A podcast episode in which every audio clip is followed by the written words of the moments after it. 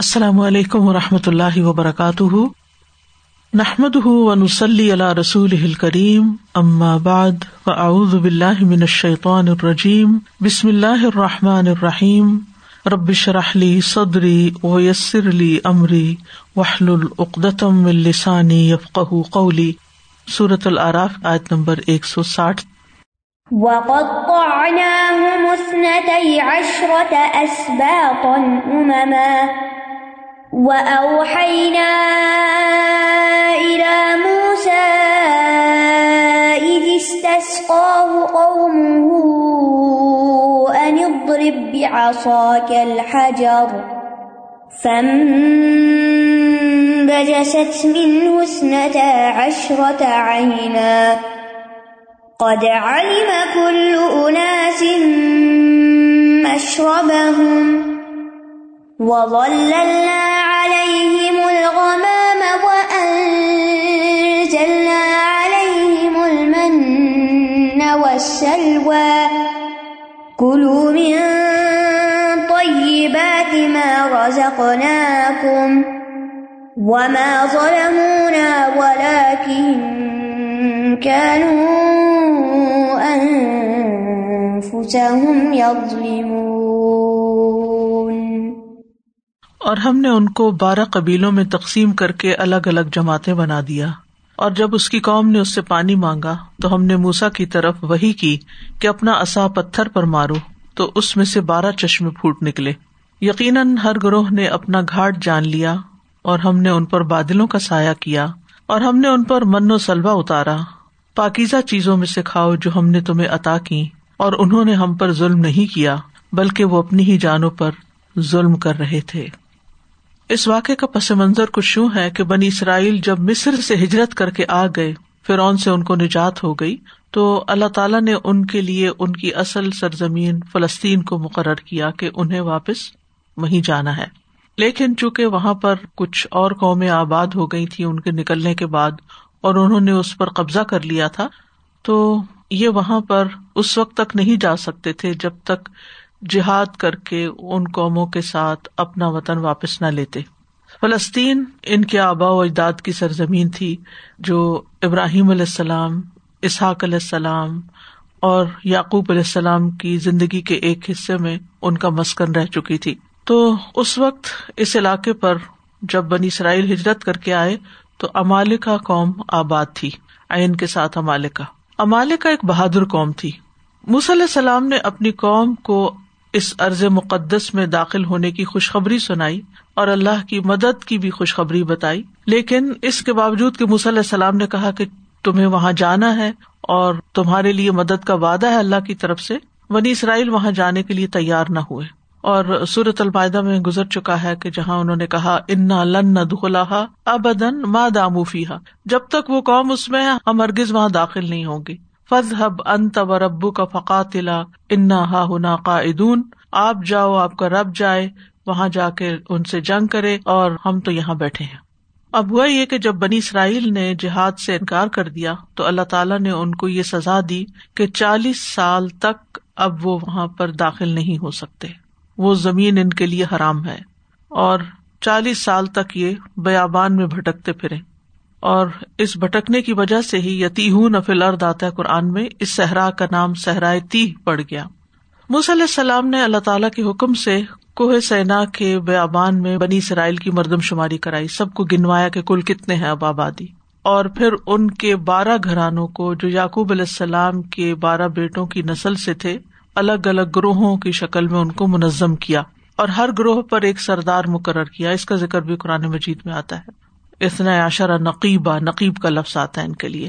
اور یہ کس مقصد کے لیے تھا کہ ہر سردار اپنے گروہ کی نگرانی کرے، ان کے حالات پر نظر رکھے، ان کو تعلیم دے، اور اسی طرح جو بھی حکم موسیٰ علیہ السلام کے پاس اللہ تعالیٰ کی طرف سے آئے تو بجائے اس کے کہ وہ ایک ایک بندے کے پاس جا کے خود اس کو بتائیں، وہ ان 12 لوگوں کو بتا دیں، اور 12 لوگ پر ذمہ دار ہوں آگے اپنے اپنے قبیلے کو بتانے کے، اور اس طرح یہ تقسیم کار ہو گئی اور کام کی ڈیلیگیشن بھی ہو گئی اور کام آسان ہو گیا۔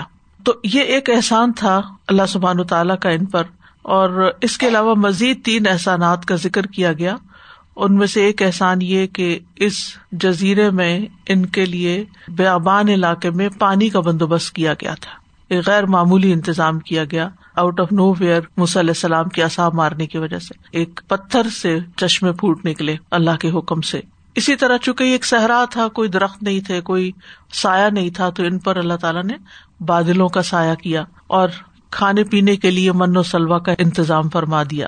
تو اگر یہ تین اہم بنیادی ضرورتیں ان کی، کھانا پینا خاص طور پر پانی اور پھر سائے کا انتظام نہ ہوتا تو پھر یہ یہاں سروائیو نہیں کر سکتے تھے، ان کے لیے رہنا مشکل ہوتا. تو فرمایا وَقَطَّعْنَاهُمُ اثْنَتَيْ عَشْرَةَ أَسْبَاطًا أُمَمًا. قَطَّعْنَاهُمْ، قطع کہتے ہیں کسی چیز کو علیحدہ کر دینا دوسرے سے، اور اسباط سبد کی جمع ہے جس کا معنی ہے سہولت کے ساتھ کسی چیز کا پھیلتے چلے جانا. شعرن سبت کہتے ہیں بالوں کا سیدھا اور دراز ہونا، شعرن سبت یعنی وہ اگے اور لمبے ہوتے گئے اور پھیلتے گئے. اسی سے سبت ہے، سبت کہتے ہیں اولاد کی اولاد کو، پوتے یا نواسے، یہ سب اسبات کہلاتے ہیں، جمع ہے سبت کی اسبات. تو ان میں، ان فروع میں یعنی پھیلنے کا معنی پایا جاتا ہے، یعنی ایک اصل ہے لیکن آگے آبادیاں پھیلتی چلی گئیں. امم جو ہے امت کی جمع ہے، امت ہر اس جماعت کو کہتے ہیں جس کے مابین کوئی دینی رشتہ ہو، جغرافیائی رشتہ ہو، یا ایک عہد میں وہ لوگ اکٹھے کہیں موجود ہوں. تو ان پر اللہ تعالیٰ نے 12 نقیب مقرر کیے، وَقَطَّعْنَاهُمُ اثْنَتَيْ عَشْرَةَ أَسْبَاطًا أُمَمًا، یعنی ہم نے ان کو 12 قبیلوں کی شکل میں بڑی بڑی جماعتوں میں تقسیم کر دیا. 12 قبیلے بنا دیے، ایک دوسرے کو پہچانتے تھے، باہم الفت بھی رکھتے تھے. تو مطلب یہ کہ اپنے اپنے ان کے اوصاف تھے اور ہر قبیلے کا اپنا ایک الگ وجود تھا، اور ان کے اوپر اللہ تعالیٰ نے نقیب مقرر کیے. اور یہ جو لفظ ہے امم، اس سے یہ پتہ چلتا ہے کہ وہ تعداد میں کافی زیادہ ہو گئے تھے، یعنی کسی چھوٹے سے گروہ کو امت نہیں کہا جاتا، امت بڑے گروہ کے لیے آتا ہے.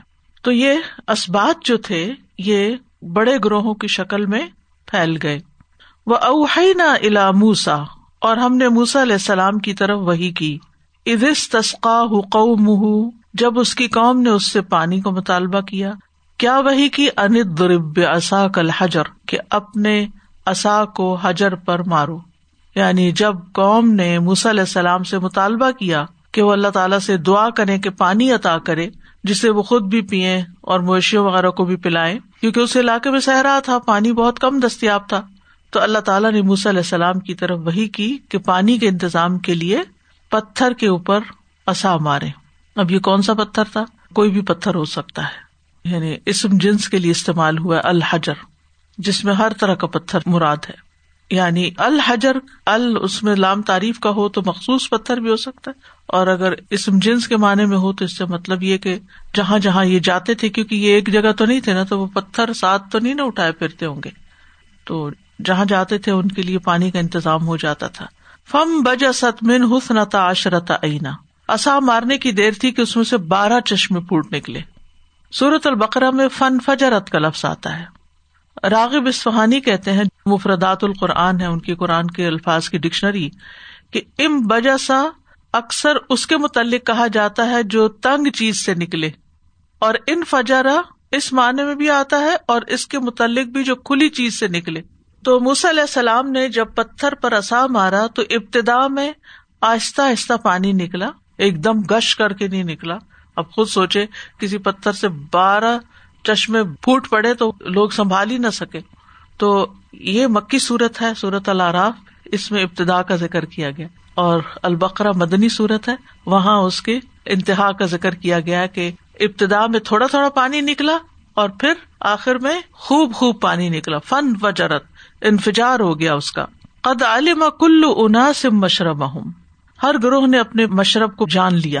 یعنی خاندانوں میں سے، ان اسبات میں سے ہر خاندان نے اپنے پانی پینے کی جگہ اور اس کے وقت کو جان لیا، تاکہ وہ ایک دوسرے کے ساتھ ملے نہیں اور ایک دوسرے کے ساتھ بھیڑ نہیں کریں، تنگی نہیں کریں، لڑائی جھگڑا نہیں کریں. یعنی ہر ایک کے لیے ایک وسعت پیدا کی گئی. چونکہ امم کا لفظ یہاں پر آیا تو اس کا مطلب ہے کہ یعنی ایک ایک جو قبیلہ تھا وہ بھی بہت زیادہ تھا، تو بیک وقت ایک قبیلہ آتا اور وہ پانی لے جاتا. اس کی باری ختم ہوتی تو دوسرا آتا اپنے ایریے سے لیتا تیسرا. یہ نہیں کہ ایک پتھر سے لاکھوں کی تعداد میں جو بنی اسرائیل تھے، کیونکہ پانی تو ہر بندے کی ضرورت تھی، طہارت کے لیے، نہانے کے لیے، پینے کے لیے، ہر کام کے لیے. تو اس وقت وہاں سے وہ ایک دم بہت سا اکٹھا ہجوم نہیں پانی لیتا تھا، بلکہ جگہ اور وقت دونوں ہی، مشرب کا مطلب یہاں زمان و مکان دونوں ہی مراد ہیں. اور یہ تقسیم اس لیے کی گئی کہ پھر آپس میں لڑائی جھگڑا فساد نہ ہو، کیونکہ پانی پہ تو لڑائیاں بھی ہو جاتی ہیں. تو یہ اللہ تعالیٰ کی خاص رحمت تھی بنی اسرائیل پر کہ اللہ نے ان کے لیے نہ صرف یہ کہ چشمے جاری کیے، بلکہ ان کے مقام بھی مقرر کر دیے. اگلا انعام، وَظَلَّلْنَا عَلَيْهِمُ الْغَمَامَ، ہم نے ان کے اوپر غمام کا سایہ کیا. غمام سفید باریک بادل کو کہتے ہیں. بعض کہتے ہیں کہ کسی بادل کے لیے لفظ غمام استعمال ہوتا ہے. ایک قول یہ بھی ہے کہ ٹھنڈے بادلوں کو غمام کہا جاتا ہے، یعنی ان کی وجہ سے فضا میں ٹھنڈک سی ہو جاتی ہے. بہرحال بادلوں کو بھی بنی اسرائیل کے لیے مسخر کر دیا گیا، جو ان پر اپنا سایہ کیے رکھتے تھے تاکہ ان کو سورج کی دھوپ اور تپش سے بچائیں. وَأَنزَلْنَا عَلَيْهِمُ الْمَنَّ وَالسَّلْوَىٰ، اگلا انعام کیا ہے کہ ان پر من اور سلوہ اتارا. من کا لفظ ہی معنی ہوتا ہے احسان کرنا، یعنی بطور احسان اللہ تعالیٰ نے ان کے اوپر کھانے کی چیز اتاری. بعض کہتے ہیں اس سے مراد وہ اوس ہے جو شہد کی طرح میٹھی ہوتی، خشک ہو کر گوند کی طرح ہو جاتی، جیسے مختلف درختوں سے نہیں گوند نکلتی، تو اس طرح کی کوئی چیز تھی. بعض کہتے ہیں شہد کی طرح تھی یا پانی میٹھا تھا. بعض کھمبی کو کہتے ہیں، جیسے مشرمز ہوتے ہیں، کیونکہ حدیث میں آتا ہے کہ من جو ہے وہ کھمبی کی قسم میں سے ہے. تو یوں محسوس ہوتا ہے کہ جیسے من متعدد چیزیں تھیں جو صحرا میں خود بخود پیدا ہوتی تھیں. اور یہ بھی کہا جاتا ہے کہ ان کے اوپر آسمان سے کوئی چیز اترتی تھی ان کے لیے. اور سلوا ایک پرندہ تھا جو تیتر کے مشابہ ہے، تو یعنی کہ اتنے پرندے آ جاتے کہ جو سب کے اوپر پورے ہو جاتے. بعض مفسرین نے لکھا ہے کہ کوئی بنی اسرائیلی پرندے کو آتا ہوا دیکھتا تو اگر وہ کھانے کے قابل ہوتا، موٹا ہوتا تو اس کو ذبح کر دیتا، نہیں ہوتا تو اس کو چھوڑ دیتا، پھر جب وہ بڑا ہو جاتا تو پھر اس کو وہ ذبح کرتے تھے. تو بہرحال اس میں بھی دراصل اللہ سبحانہ وتعالیٰ نے بنی اسرائیل پر اپنی نعمت کو بیان کیا ہے کہ انہیں کھانا پینا بغیر کسی تھکاوٹ اور مشقت کے حاصل ہو رہا تھا، اور یہ ان کے اوپر اللہ کا ایک احسان تھا، من تھا. کلوا من طیبات ما رزقناکم، کھاؤ اس میں سے جو پاکیزہ چیزیں ہم نے تمہیں بطور رزق عطا کی. طیبات کا لفظ حلال اور لذیذ دونوں کے لیے آتا ہے، اور یہ مضمون سورۃ البقرہ کی آیت نمبر 60 میں بھی بیان ہوا ہے. وہاں فرمایا کلو واشربوا من رزق اللہ، اور یہاں فرمایا کلو من طیبات ما رزقناکم. اور پھر آپ دیکھیے کہ صحرا میں ہیں اور حالات جو ہیں وہ نارمل نہیں ہیں، جس طرح عام لوگ شہری آبادیوں میں گھر بنا کے رہتے ہیں، ولڈرنس میں ہیں. لیکن یہاں بھی کھانا صاف ستھرا کھاؤ. کتنا زیادہ اس بات پر فوکس ہے قرآن کا، اور کئی دفعہ یہ بات آتی ہے کہ طیبات کھاؤ، کیونکہ کھانے پر ہی انسان کی صحت کا، زندگی کا انحصار ہوتا ہے. اور اگر کھانا ٹھیک نہ ہو تو انسان کئی بیماریوں کا شکار ہو جاتا ہے. وما ظلمونا، انہوں نے ہم پہ ظلم نہیں کیا، ولکن کانوا انفسہم یظلمون، لیکن وہ اپنی ہی جانوں پر ظلم کرتے تھے. کس طرح؟ ساری نعمتیں پا کر بھی ناشکری کر کے اللہ کا شکر ادا نہیں کرتے تھے. تو اللہ تعالیٰ فرماتے کہ اگر کوئی ہمارا شکر ادا نہیں کرتا تو اپنا ہی نقصان کرتا ہے، کیونکہ لئن شکرتم لأزیدنکم ولئن کفرتم ان عذابی لشدید. تو جو ناشکری کرتا ہے تو اللہ کے عذاب کا مستحق ہوتا ہے. تو یہ ہے کہ جو چیز اللہ تعالیٰ نے ان سے چاہی تھی کہ یہ کریں وہ نہیں کی، اللہ کی نعمتیں لے لی لیکن اپنا فرض پورا نہیں کیا، تو پھر ان کا زوال شروع ہو گیا اور ان کی جو قدر و منزلت تھی وہ کم ہو گئی. کیونکہ کبھی بھی کوئی انسان اگر اللہ کی نافرمانی کرتا ہے، ناشکری کرتا ہے، عبادت میں کمی کوتاہی کرتا ہے، تو اس کا خود اس کی اپنی ذات کو نقصان ہوتا ہے. کیونکہ ان احسنتم احسنتم لانفسکم وان اسأتم فلہا، اچھا کیا تو اپنے لیے کیا، برا کیا تو اس کا بھی وبال خود ہی بھگتنا ہوگا. اس آیت سے کچھ فوائد حاصل ہوتے ہیں، کچھ نکات ہمارے سامنے آتے ہیں. ان میں ایک تو نمائندہ بنانے کی اہمیت، یعنی اپنا کوئی ریپریزنٹیٹو بنانے کی ضرورت اور اہمیت، یا لیڈر مقرر کرنے کی ضرورت. کیونکہ کسی بھی گروہ کے اندر، قوم کے اندر ایسے لوگ ہونے چاہیے کہ جن کی طرف لوگ اپنے جھگڑوں میں رجوع کر سکیں، اپنے معاملات ان کی طرف لے جا سکیں، وہ ان کے درمیان صلح کرا سکیں، وہ ان کو سمجھا سکیں. پہلے خاندانوں کے بزرگ ہوا کرتے تھے خاندانی معاشرتی زندگی میں، اور اس کے علاوہ بھی آپ دیکھیں دنیا کا سارا نظام اسی سے ہی چل رہا ہے. انسانیت کے درجے میں سب برابر ہیں، اسلام میں بھی سب برابر ہیں، اللہ یہ کہ جس کا تقویٰ زیادہ ہے اس کا مقام اللہ کی نگاہ میں بڑا ہے، لیکن انتظامی امور میں اپنے میں سے کسی کو بڑا بنا لینا نہایت ضروری ہے. یعنی ہمیں تو یہاں تک تاکید ہے کہ رسول اللہ صلی اللہ علیہ وسلم نے فرمایا جب سفر میں 3 لوگ ہوں تو ان میں سے کسی ایک کو امیر مقرر کر لینا چاہیے، اور امامت کا سب سے زیادہ حقدار وہ ہے جو ان میں سب سے زیادہ قرآن پڑھا ہوا ہو، تاکہ وہ ان کی رہنمائی کر سکے اور ان کے معاملات کا نظم و نسق چلا سکے، لوگ بد نظمی کا شکار نہ ہو. اسی طرح یہ ہے کہ اگر پانی کی کمی ہو، کہیں بارش نہ ہوئی ہو یا ویسے کمی ہو، تو اللہ تعالیٰ سے پانی مانگنا چاہیے، بارش مانگنی چاہیے. اور اسی کے لیے ہمیں صلاۃ الاستسقاء بھی سکھائی گئی ہے. نبی صلی اللہ علیہ وسلم جمعے کے خطبے میں بھی بارش طلب کرتے تھے، اسی طرح صحرا میں جا کر مخصوص طریقے پر بارش طلب کرتے تھے. پھر اس آیت میں اللہ تعالیٰ کی کمال قدرت کا اظہار ہوتا ہے کہ خشک پتھر سے چشمے پھوٹ نکلتے ہیں، اور وہ پتھر ہے، زمین کے اوپر لگا ہوا کوئی پہاڑ نہیں ہے کہ ہم کہے کہ چشمے وہاں سے تو نکلتے ہی ہیں، لیکن یہ ایک پتھر ہے، اس میں سے پانی نکل رہا ہے. کون ڈال رہا ہے اس میں، کون نکال رہا ہے، اللہ ہی بہتر جانتا ہے.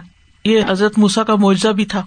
نبی صلی اللہ علیہ وسلم کے معجزات میں سے بھی ایک معجزہ بتایا جاتا ہے کہ انس بن مالک کہتے ہیں میں نے رسول اللہ صلی اللہ علیہ وسلم کو دیکھا کہ نماز عصر کا وقت آ گیا ہے، لوگوں نے پانی تلاش کیا، انہیں پانی نہ ملا، تو رسول اللہ صلی اللہ علیہ وسلم کے پاس ایک برتن میں وضو کے لیے پانی لایا گیا، تو آپ صلی اللہ علیہ وسلم نے اس برتن میں اپنا ہاتھ ڈال دیا اور لوگوں کو حکم دیا کہ برتن سے وضو کرنا شروع کریں. حضرت انس کہتے ہیں میں نے دیکھا آپ کی انگلیوں کے نیچے سے پانی چشمے کی طرح ابل رہا ہے، یہاں تک کہ ان کے قافلے کے آخری آدمی نے بھی وضو کر لیا. یہ پیغمبروں کے معجزے ہوتے ہیں، جو کہ پانی کے متعلق یہ 2 بڑے معجزات، ایک حضرت موسیٰ کا اور ایک نبی صلی اللہ علیہ وسلم کا ہمارے سامنے ہے. پھر اسی طرح اس آیت سے یہ پتہ چلتا ہے کہ سایہ بھی اللہ کی نعمتوں میں سے ایک نعمت ہے. پھر من و سلبہ جو ہے، جس میں کھمبی آتی ہے، مشرم، اس کا فائدہ بھی بتایا جاتا ہے کہ یہ آنکھوں کی بیماری کے لیے شفا ہے. اسی طرح یہاں سے یہ بھی پتہ چلتا ہے کہ پرندوں کا گوشت دوسرے جانوروں کے گوشت سے افضل ہوتا ہے، کیونکہ اللہ تعالیٰ نے ان کے لیے سلوا بھیجا، گائے بھینس نہیں، سلوا پرندہ. اور جنت میں بھی جس گوشت کا ذکر آتا ہے وہ کیا ہے؟ پرندوں کے گوشت کا. وَلَحْمِ طَيْرٍ مِمَّا يَشْتَهُونَ. اور حدیث میں آتا ہے جنت والوں میں سے ایک شخص جنت کے پرندوں میں سے ایک پرندہ کھانے کی خواہش کرے گا تو وہ اس کے ہاتھ میں پکا ہوا اور ٹکڑے کیے ہوئے آ گرے گا. اور پھر یہ ہے کہ ناشکری اور فرائض پر عمل نہ کرنا اور پیغمبر کی بات نہ ماننا نعمتوں کے زوال کا سبب بنتا ہے. سارا اتنی دفعہ پڑھا ہے کہ مجھے آج اسٹیبلٹی جو ایک سیوک سوسائٹی ہے کسی بھی، اس کے اندر جو اس کی اہمیت ہے کہ آرگنائزیشن ہو اور کوئی ڈسٹرپشن نہ ہو. اور میں نے پہلی دفعہ آئی تھنک شاید نوٹ کیا ہے کہ یہ فرسٹ تھنگ ہے جو اللہ سبحانہ تعالیٰ مینشن کریں، حالانکہ اس کے بعد ہمیں تو شاید کھانا پینا لگے کہ اس کے بغیر تو ہم شاید مر جائیں گے، اور ٹھیک ہے وہ فیکٹ بھی ہے، لیکن واقعی نا اتفاقی سے اور اس طرح کی جو انتشار ہوتا ہے وہ بھی بہت تباہی کا سبب بنتا ہے. تو سبحان اللہ، یعنی وحدت کا ہونا، مینجمنٹ کا اچھا ہونا بہت فائدے کی چیز. السلام علیکم. جی ابھی آپ جیسے کہہ رہی تھی نا کہ ناشکری کسی قوم میں، لیکن آج کل تو جیسے دیکھے تو مجھے سمجھ بھی آتی کبھی کبھی کہ جیسے لوگ کہتے ہیں کہ دیا ہی اس کو ہوتا ہے کہ جو ڈیزرو کرتے ہیں، مثلا پیسہ یا دولت، خوبصورتی، علم، یہ ساری چیزیں انہیں کو ملا ہوتا ہے، تو وہ تو پھر دوسروں کو ویسے ہی کم تر سمجھتے ہیں، کیونکہ بھی ایک جس نے پی ایچ ڈی کی ہے اور جو ایک کوئی فیلئر ہے کلاس میں تو وہ تو لیول ہی برابر نہیں ہے، جیسے مینٹل لیول بھی کہہ لیں، ہیلتھ بھی کہہ لیں، ساری چیزیں، اسٹیٹس بھی. تو ناشکری تو وہ جیسے ختم ہی جیسے آج کل کے دور میں وہ ہو گئی ہے، کیونکہ اب کنسیپٹ ہی یہ بن گیا ہے کہ بھی ہم تو ڈیزرو کرتے ہیں تو ہمیں ملا ہوا ہے. تو جب آپ کمپیریزن ہی نہیں کریں گے تو پھر وہ ناشکری تو تبھی اندر آئے گی نا، کہ جب آپ کو پتہ چلے کہ وہاں تو دیا بھی نہیں گیا ہے تو وہ لوگ پھر بھی شکر ادا کرتے ہیں. جی اصل میں یہ کانسیپٹ ہی غلط ہے. بہت سے پی ایچ ڈی فارغ پھرتے ہیں اور بہت سے ان پڑھ ملینئرز ہیں. رزق اللہ کی دین ہے اور تقسیم ہے، انسان کے پاس کوئی کوالٹیز ہیں یا نہیں ہیں، لیکن یہ ہے کہ انسان کو اللہ سبحانہ و تعالیٰ کا ہر حال میں شکر گزار رہنا چاہیے، جو بھی ملا ہے جس حال میں بھی وہ رکھے.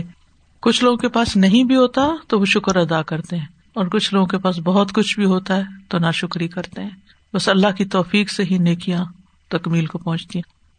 وَإِذْ قِيلَ لَهُمُ اسْكُنُوا هَٰذِهِ الْقَرْيَةَ وَكُلُوا مِنْهَا حَيْثُ شِئْتُمْ وَقُولُوا حِطَّةٌ وادخلوا الباب سجدا نغفر لكم خطيئاتكم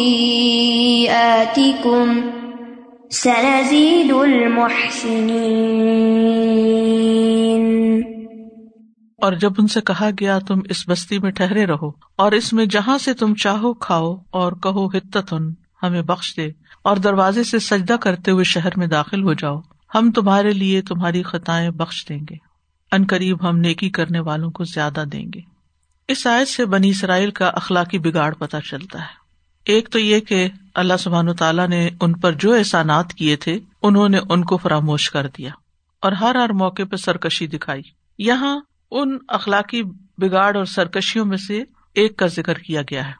ہوا یہ کہ جب بیت المقدس فتح ہو گیا، اب 40 سال صحرا میں رہے ہیں، من و سلوا کھاتے پیتے رہے ہیں اور کوئی کام نہیں تھا کرنے کو. اس کے بعد جب یوشع بن نون کی سرکردگی میں بیت المقدس فتح ہوا تو اللہ تعالیٰ نے انہیں حکم دیا کہ وہ اس فتح کی شکر گزاری میں اللہ کے عاجز بندوں کی طرح سجدہ ریز ہوتے ہوئے گناہوں کی بخشش مانگتے ہوئے شہر میں یا اس مسجد میں داخل ہوں، لیکن انہوں نے پھر سرکشی کی، اللہ کے حکم کی مخالفت کی اور اپنے سرینوں پہ گھسٹتے ہوئے، جیسے بچے بیٹھ کے کرال کرتے نا، اس طرح گھسٹتے ہوئے حتتن کہنے کی بجائے ہنتتن کہتے ہوئے اندر داخل ہوئے. تو اللہ سبحانہ تعالیٰ نے انہیں طاعون کی بیماری میں مبتلا کر دیا اور وہ ہزاروں کی تعداد میں ہلاک ہو گئے. یہ ہلاکت ان کی ناشکری کی وجہ سے تھی کہ اللہ نے اتنی بڑی نعمت آزادی، اپنا وطن واپس دیا، اور وہ یہ شکر ادا کر رہے ہیں کہ اللہ کے کلام کو مذاق بنا لیا. فبدل الذین ظلموا قولا غیر الذی قیل لہم، جیسے پہلے پارے میں آتا ہے. تو فرمایا وَإِذْ قِيلَ لَهُمُ اسْكُنُوا هَٰذِهِ الْقَرْيَةَ. اسْكُنُوا کا لفظ سکون سے، حرکت کے بعد ٹھہر جانا، اس کو سکون کہتے ہیں، اور کسی جگہ رہائش اختیار کر لینا. تو اے بنی اسرائیل، اس وقت کو یاد کرو جب ہم نے تمہیں کہا کہ اس بستی میں ٹھہرے رہو، یعنی اس میں ٹھہر جاؤ، بس جاؤ، ساکن ہو جاؤ اس میں. اور اس سے مراد بیت المقدس ہے، جیسے سورۃ المائدہ میں آتا ہے نا، ادخلوا الارض المقدسۃ التی کتب اللہ لکم، اس مقدس زمین میں داخل ہو جاؤ جو اللہ نے تمہارے لیے لکھ دی ہے، اور وہاں وکلوا منہا حیث شئتم، جہاں سے چاہو کھاؤ، یعنی اگاؤ، بناؤ، کھاؤ، پیو. پیچھے صحرا میں بھی کھانے پینے کا انتظام ہے، اب شہر میں آ رہے ہیں تو یہاں بھی کھانے پینے کی بات. یہ بیسک نیڈ، نیسیسٹی ہوتی ہے انسان کی. پچھلے ہفتے ہمارے کچھ لوگ گئے ہوئے تھے ایک فارم پر، تو وہ فارم جس شخص کا تھا اس نے بیچا ریسنٹلی، اس کا نام فریڈ ہے. تو اس نے اور اس کی بیوی نے بتایا کہ ہمارے انسیسٹرز جو تھے وہ جرمن تھے، تو ورلڈ وار کی وجہ سے جب بہت زیادہ غربت اور بھوک اور افلاس آئی تو وہ اتنے شدید سٹارو ہوئے کہ وہاں سے جب وہ کینیڈا پہنچائے گئے تو انہوں نے آ کے کہا ہم نے کوئی اور کام نہیں کرنا، ہم نے فارمر بننا ہے. وہ اس بھوک سے اتنے خوفزدہ تھے کہ انہوں نے پھر یہ لینڈ دی اور اس میں وہ کلٹیویٹ کرتے تھے کہ ہماری اپنی زمین ہوگی، ہم وہاں سبزیاں اگائیں، کچھ بھی اگائیں، ہمارے پاس کھانے کو کچھ ہوگا، ہم بھوکے نہیں رہیں گے. تو اس میں آپ دیکھیے کہ یہ جو کھانا پینا ہے نا، یہ ہر انسان کی بنیادی ضرورت ہے، امیر ہو، غریب ہو، نیک ہو، بد ہو، چھوٹا ہو، بچہ ہو، بوڑھا ہو. بلکہ آپ نے دیکھا ہوگا کہ جو ہی بچہ پیدا ہوتا ہے تو رونا دھونا شروع کر دیتا ہے اور ایک طرح سے بھوکا ہوتا ہے، اور اس کو اللہ نے ماں کے سینے میں دودھ اتار کے ساتھ ہی غذا کا انتظام کیا کہ کہیں اور جانا نہ پڑے. کہیں پر بھی کسی کی ولادت ہو تو اس کے کھانے کا انتظام وہیں پر موجود ہے. تو فَكُلُوا مِنْهَا، کھاؤ اس میں سے، اور یہ اجازت کے لیے کہ کھاؤ اپنی بستی میں سے جو ہم نے تمہارے لیے جائز کیا ہے. حیث شئتم، تم ملک کے جس بھی حصے میں ہو، اطراف میں ہو، درمیان میں ہو، اور جو حلال پاک ہے کھاؤ. وَقُولُوا حِطَّةٌ، اور تم یہ کلمہ کہو حِطَّةٌ، کہ ہمارے گناہ اور بوجھ ہم سے گرا دے. اور اسی لفظ کے ہم معنی ہیں کہ آپ کہتے ہیں ربنا اغفر لنا، اے ہمارے رب ہمیں بخش دے. وادخلوا الباب سجدا، اور بستی کے دروازے سے یا مسجد کے دروازے سے سجدہ کرتے ہوئے داخل ہو، یعنی مطیع ہو کر، عاجز ہو کر. بعض نے مطلب یہ لیا کہ جھکتے ہوئے داخل ہو، اور بعض نے سجدہ شکر مراد لیا ہے. مطلب یہ ہے کہ عاجزی اور انکساری کے ساتھ، ہمبل ہو کر، تکبر اور فخر کے ساتھ نہیں. اس سے یہ سبق ملتا ہے کہ اللہ تعالیٰ جب انسان کو زندگی میں کوئی فتح، کوئی کامیابی، کوئی نعمت عطا کرے یا کہیں سے کوئی مدد آئے تو اس وقت انسان کی زبان اور انسان کے ایکشن دونوں سے ہی عاجزی کا اظہار ہونا چاہیے، تکبر کا نہیں ہونا چاہیے. یعنی انسان اپنا سر بھی جھکائے، یعنی اپنے اعضاء پر عاجزی لائے، اور زبان سے بھی ایسے کلمے ادا کرے، اور خاص طور پر بخشش مانگے. نبی صلی اللہ علیہ وسلم جب مکہ فتح ہو گیا تھا تو آپ کس طرح جھکے ہوئے اندر داخل ہوئے تھے کہ آپ کی جو داڑھی مبارک تھی وہ جس کجاوے پہ بیٹھے ہوئے تھے اس کی لکڑی کو چھو رہی تھی. یعنی جب آپ بالائی درے سے مکہ میں داخل ہو رہے تھے تو اپنے رب کے لیے جھکے ہوئے تھے اور اللہ کا شکر ادا کر رہے تھے. اور جب مکہ میں داخل ہوئے تو آپ نے غسل کیا اور 8 رکعت نماز ادا کی. اور جب آپ کا مشن مکمل ہو گیا تو اس وقت جب سورۃ النصر آپ پر نازل کی گئی تو اس میں بھی کیا حکم دیا گیا؟ فسبح بحمد ربک واستغفر، اپنے رب کی تسبیح بیان کیجیے اور اس سے بخشش طلب کیجیے. یہ ہے شکر ادا کرنے کا طریقہ. یعنی بعض اوقات ہم کہتے ہیں اللہ تیرا شکر ہے شکر ہے، لیکن ساتھ ہی بخشش مانگے. یہاں ان کو بھی بخشش مانگنے کے لیے کہا گیا، نبی صلی اللہ علیہ وسلم کو بھی بخشش مانگنے کے لیے کہا گیا. نغفر لکم خطیئاتکم، ہم تمہاری خطائیں تم سے معاف کر دیں گے. خطیئہ اس گناہ کو کہتے ہیں جس کا انسان نافرمانیوں میں سے جان بوجھ کر ارتکاب کرتا ہے. اور غفرہ کا مطلب ہوتا ہے ڈھانپ دینا، یعنی اے اللہ ہمارے گناہوں پہ پردہ ڈال دے. تو نغفر لکم خطیئاتکم یعنی اللہ آپ سے درگزر کرے گا، آپ کے گناہ ڈھانپ دے گا. سنزید المحسنین، ہم محسنین کو ضرور زیادہ دیں گے، یعنی گناہوں کی بخشش سے زیادہ. ایک تو وہ ہے جو گناہگار ہیں اور ایک وہ ہیں جو محسن ہیں، نیک لوگ ہیں. تو جو نیکوکار ہیں ہم ان کو اور بھی زیادہ دیں گے. احسان جو ہے یہ عبادت میں اخلاص کے لیے استعمال ہوتا ہے، یعنی عبادت کو صرف اللہ کے لیے خالص کرنا. تو بہرحال ہم سب کے لیے اس میں سبق ہے کہ خوشی ملنے پر اللہ کے آگے جھکنا ضروری ہے. ابو بکرہ کہتے ہیں کہ نبی صلی اللہ علیہ وسلم کے پاس جب کوئی خوشی والی بات پیش آتی یا آپ کو کسی بات کی خوشخبری سنائی جاتی تو آپ فوراً اللہ کا شکر ادا کرنے کے لیے سجدے میں گر پڑتے تھے. اللہ کے آگے جھکنے میں ہی بندے کی بلندی ہے. من تواضع للہ رفعہ اللہ، اور احسان کرنا انسان کو ہر حال میں فائدہ دیتا ہے. سب سے پہلے انسان کی طرف ہی وہ خیر لوٹتی ہے جو وہ دوسرے کے لیے کرتا ہے. اللہ کا ساتھ اور اللہ کا قرب ملتا ہے. ان اللہ مع الذین اتقوا والذین هم محسنون. ہم سب کی خواہش ہوتی ہے ہمیں اللہ کا قرب نصیب ہو، تو اس کے لیے احسان کی روش اختیار کرنی چاہیے. لوگ ہمارے ساتھ کچھ بھی کریں ہم ان کے ساتھ اچھا کرتے جائیں. ہم سب کو شوق ہوتا ہے اللہ کی محبت ملے، تو اللہ تعالیٰ فرماتے ہیں وَأَحْسِنُوا إِنَّ اللَّهَ يُحِبُّ الْمُحْسِنِينَ، احسان کرو بے شک اللہ احسان کرنے والوں سے محبت کرتا ہے. احسان کرنے والوں کو دنیا میں بھی بھلائی ملتی ہے. جو کسی کے لیے خیر کرتا ہے اللہ تعالیٰ خیر اس کی طرف لوٹاتا ہے. للذین احسنوا فی ہذہ الدنیا حسنہ، ان لوگوں کے لیے جنہوں نے بھلائی کی اس دنیا میں بہت بڑی بھلائی ہے. ولدار الاخرۃ خیر ولنعم دار المتقین، آخرت کا گھر تو بہت اچھا ہے، وہ کتنا اچھا گھر ہے متقین کے لیے. للذین احسنوا الحسنی وزیادہ وسنزید المحسنین، جو اچھا کرتے ہیں ان کے لیے اچھا ہے اور زیادہ بھی ہے. کیونکہ احسان ہوتا ہے کسی کے حق سے زیادہ اس کے ساتھ کرنا، یا کسی کے اچھے رویے کے نہ ہونے کے باوجود اس سے اچھا کرنا. جو ایسا ہوتا ہے اللہ تعالیٰ پھر اس کے اعمال سے زیادہ اس کو بڑا اجر عطا کرتا ہے، یعنی وہ زیادہ کرتا ہے تو اس کو بھی زیادہ ملتا ہے. فَبَدَّلَ الَّذِينَ ظَلَمُوا مِنْهُمْ قَوْلًا غَيْرَ الَّذِي قِيلَ لَهُمْ فَأَرْسَلْنَا عَلَيْهِمْ رِجْزًا مِّنَ السَّمَاءِ بِمَا كَانُوا يَظْلِمُونَ. تو ان میں سے جن لوگوں نے ظلم کیا تھا انہوں نے اس بات کو اس کے علاوہ سے بدل دیا جو ان سے کہی گئی تھی، تو ہم نے ان پر آسمان سے عذاب بھیجا اس لیے کہ وہ ظلم کرتے تھے. فَبَدَّلَ الَّذِينَ ظَلَمُوا مِنْهُمْ قَوْلًا غَيْرَ الَّذِي قِيلَ لَهُمْ، تو انہوں نے اللہ کے حکم کی توہین کرتے ہوئے، اس کا مذاق اڑاتے ہوئے اس لفظ کو بدل دیا. کس سے؟ حنتتن، حنتتن سے. ایک روایت یہ ہے، دوسری ہے حبتن فی حنتتن، تیسرا حبتن فی شعرتن، گندم کی بالیوں میں غلہ ہو. بہرحال چھوٹا سا لفظ ان کو دیا گیا تھا لیکن انہوں نے اس کو کیا سے کیا کر دیا، بگاڑ دیا نا.